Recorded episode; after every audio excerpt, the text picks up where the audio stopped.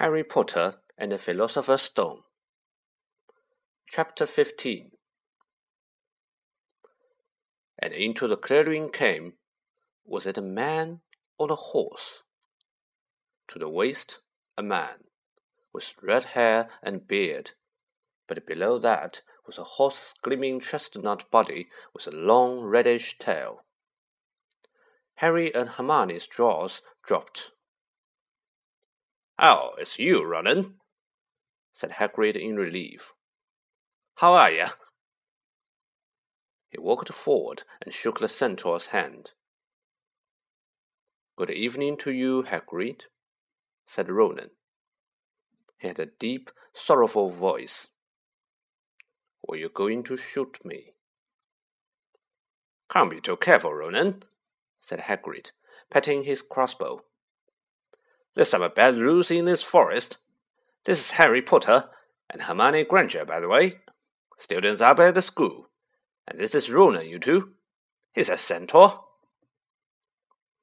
We had noticed, said Hermione faintly. Good evening, said Ronan. Students are you, and do you learn much up at the school? Um, a bit, said Hermione timidly. A bit. Well, that's something.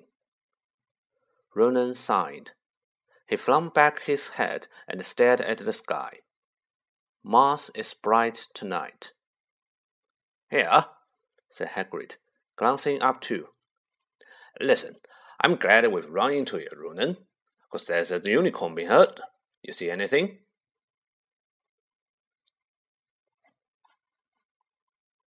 Ronan didn't answer immediately. He stared unblinkingly upwards, then sighed again. Ah, always the innocent are the first victims, he said.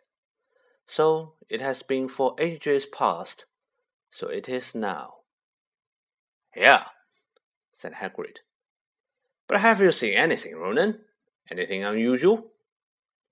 Mars is bright tonight, Ronan repeated while Hagrid watched him impatiently. Unusually bright. Yeah, but I mean anything unusual a bit nearer home, said Hagrid. So you haven't noticed anything strange? Yet again, Ronan took a while to answer.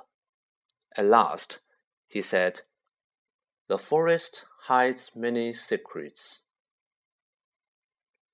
A movement in the trees behind Ronan made Hagrid raise his bow again, but it was only a second centaur, black-haired and bodied, and wilder looking than Ronan. "Hello, Bane," said Hagrid. "All right?" "Good evening, Hagrid. I hope you are well." "Well enough. Look, I've I've just been asking Ronan, you see anything odd in here lately? Only there's a unicorn being injured. Would you know anything about it? Bane walked over to stand next to Ronan. He looked skywards. Mars is bright tonight, he said simply. We've heard, said Hagrid grumpily. Well, if either of you do see anything, let me know, won't you? We'll be off then. Harry and Hermione followed him out of the clearing, staring over their shoulders at Ronan and Bane until the trees blocked their view. Never, said Hagrid irritably. Try and get a straight answer out of a centaur. Ruddy stargazers. Not interested in anything closer than the moon. Are there many of them in here? asked Hermione. Oh, a fair few keep themselves to themselves mostly, but they're good enough about turning up if ever I want a word. They're deep mind centaurs. They know things, just don't let on much. Do you think there was centaur we heard earlier? said Harry. Did that sound like hoofs to you? Ah, if you ask me, that was what's been killing the unicorns. Never heard anything like it before. They walked on through the dense, dark trees. Harry kept looking nervously over his shoulders. he had a nasty feeling they were being watched.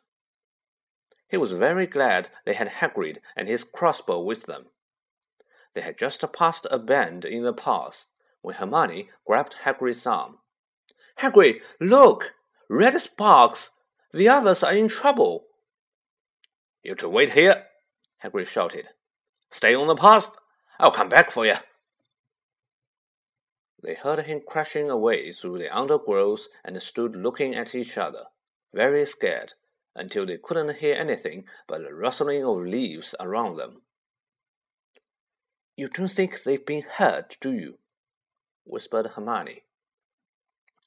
I don't care if Malfoy has, but if something's caught Neville, it's our fault he's here in the first place.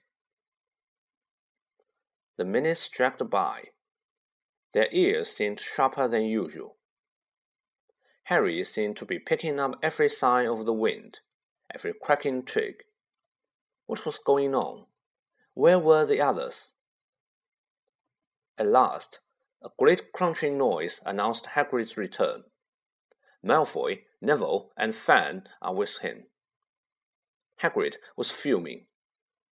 Malfoy, it seemed, had sneaked up behind Neville and grabbed him for a joke. Neville had panicked and sent up the sparks. We'll be lucky to catch anything now with the racket you two are making. Right, we're changing groups. Neville, you stay with me and Hermione. Harry, you go with Fang and this idiot.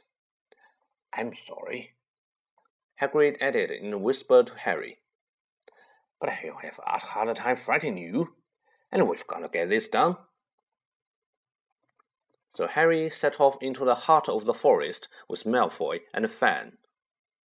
They walked for nearly half an hour, deeper and deeper into the forest, until the path became almost impossible to follow because the trees were so thick. Harry thought the blood seemed to be getting thicker. There were splashes on the roots of a tree as though the poor creature had been thrashing around in pain close by. Harry could see a clearing ahead, through the tangled branches of an ancient oak. Look, he murmured, holding out his arm to stop Malfoy. Something bright white was gleaming on the ground. They inched closer. It was the unicorn, all right, and it was dead.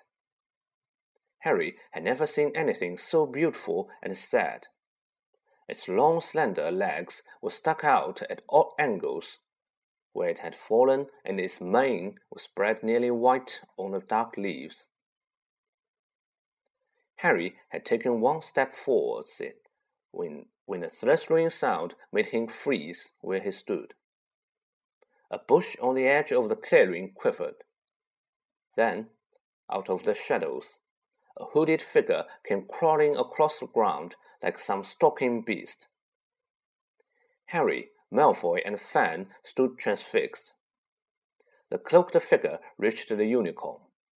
It lowered its head over the wound in the animal's side and began to drink his blood.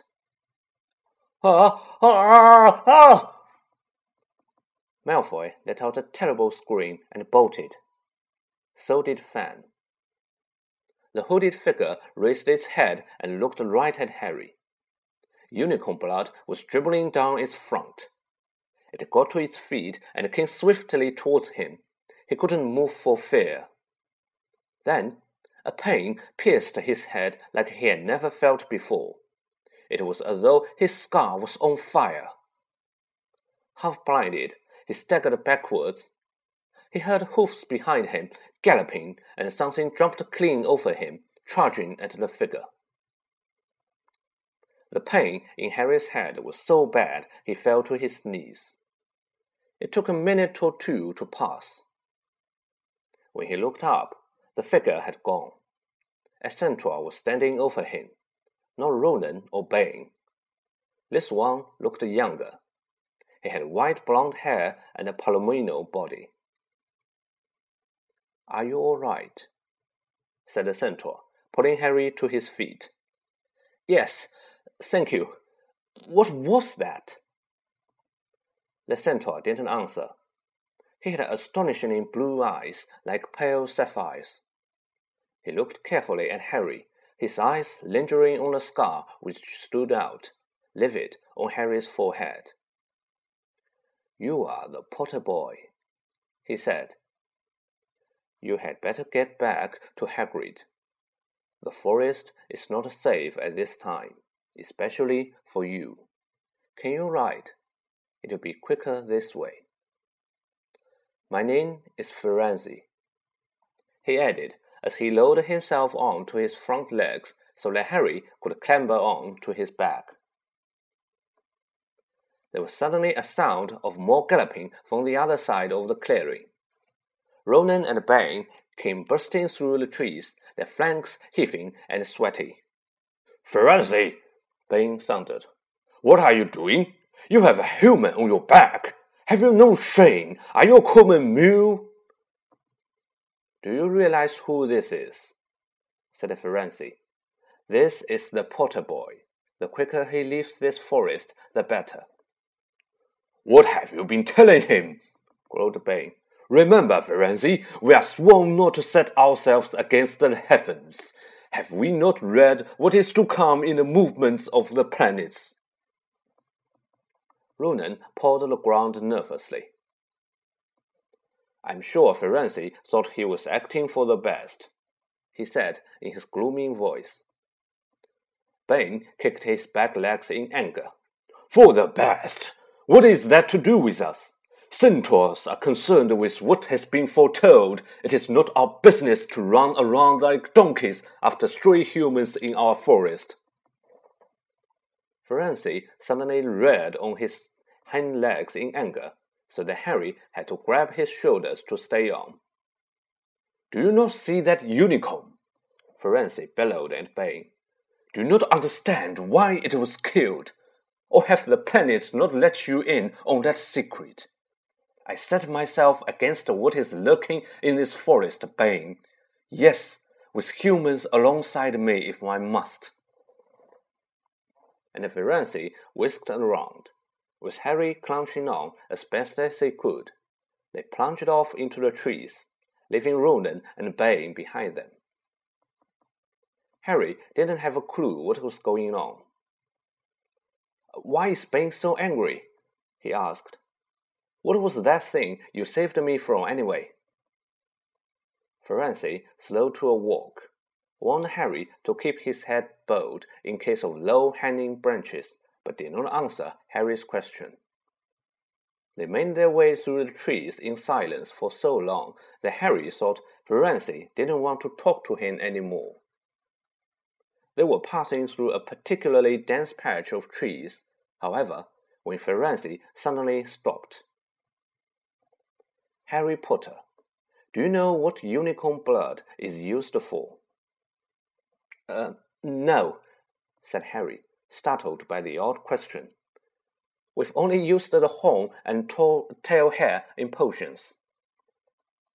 That is because it is a monstrous thing to slay a unicorn, said Firenze.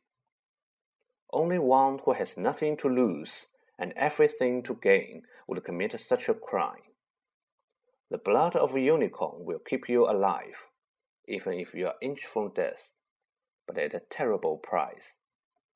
You have slain something pure and defenseless to save yourself, and you will have but a half life, a cursed life, from the moment the blood touches your lips.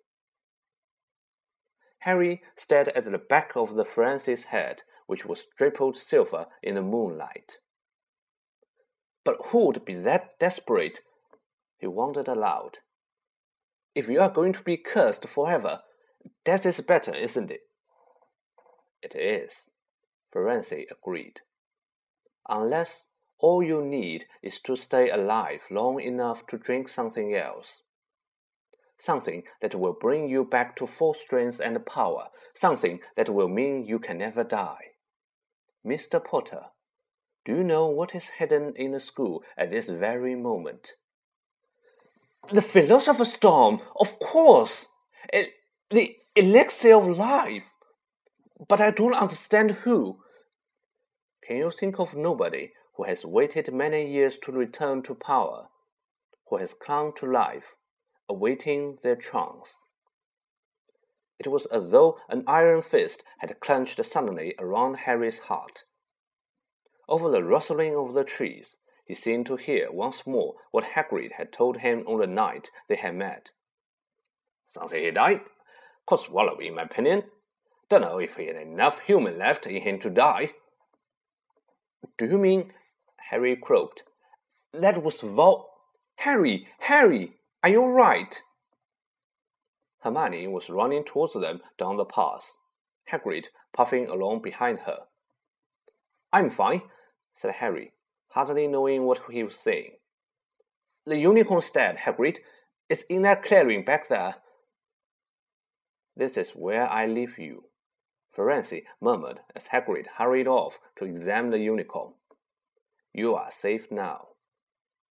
Harry slid off his back Good luck, Harry Potter, said Firenze. The planets have been read lonely before now, even by centaurs. I hope this is one of those times. He turned and cantered back into the depths of the forest, leaving Harry shivering behind him. Ron had fallen asleep in the dark common room, waiting for them to return. He shouted something about Quidditch fouls when Harry roughly shook him awake. In a matter of seconds, though, he was wide eyed as Harry began to tell him and Hermione what had happened in the forest. Harry couldn't sit down. He paced up and down in front of the fire. He was still shaking. Snape wants the stone for Voldemort, and Voldemort's waiting in the forest. And all this time we thought Snape just wanted to get rich. Stop saying the name, said Ron in a terrified whisper, as if he thought Voldemort could hear them. Harry wasn't listening. Firenze saved me, but he shouldn't have done. Bane was furious. He was talking about interfering with what the planets say is going to happen. They must show that Voldemort's coming back. Bane thinks Firenze should have let Voldemort kill me. I suppose that's written in the stars as well. Will you stop saying the name? Ron hissed. So all I've got to wait for now is Snape to steal the stone. Harry went on feverishly. Then Voldemort will be able to come and finish me off. Well, I suppose Baines will be happy. Hermione looked very frightened, but she had a word of comfort. Harry, everyone says Dumbledore's the only one you know who was ever afraid of. With Dumbledore around, you know who won't touch you. Anyway, who says the centaurs are right? It sounds like fortune telling to me, and Professor McGonagall says that's a very imprecise branch of magic. The sky had turned light before they stopped talking. They went to bed exhausted, their throats sore but the night's surprises weren't over. When Harry pulled back his sheets, he found his invisibility cloak folded neatly underneath them. There was a note pinned to it, just in case.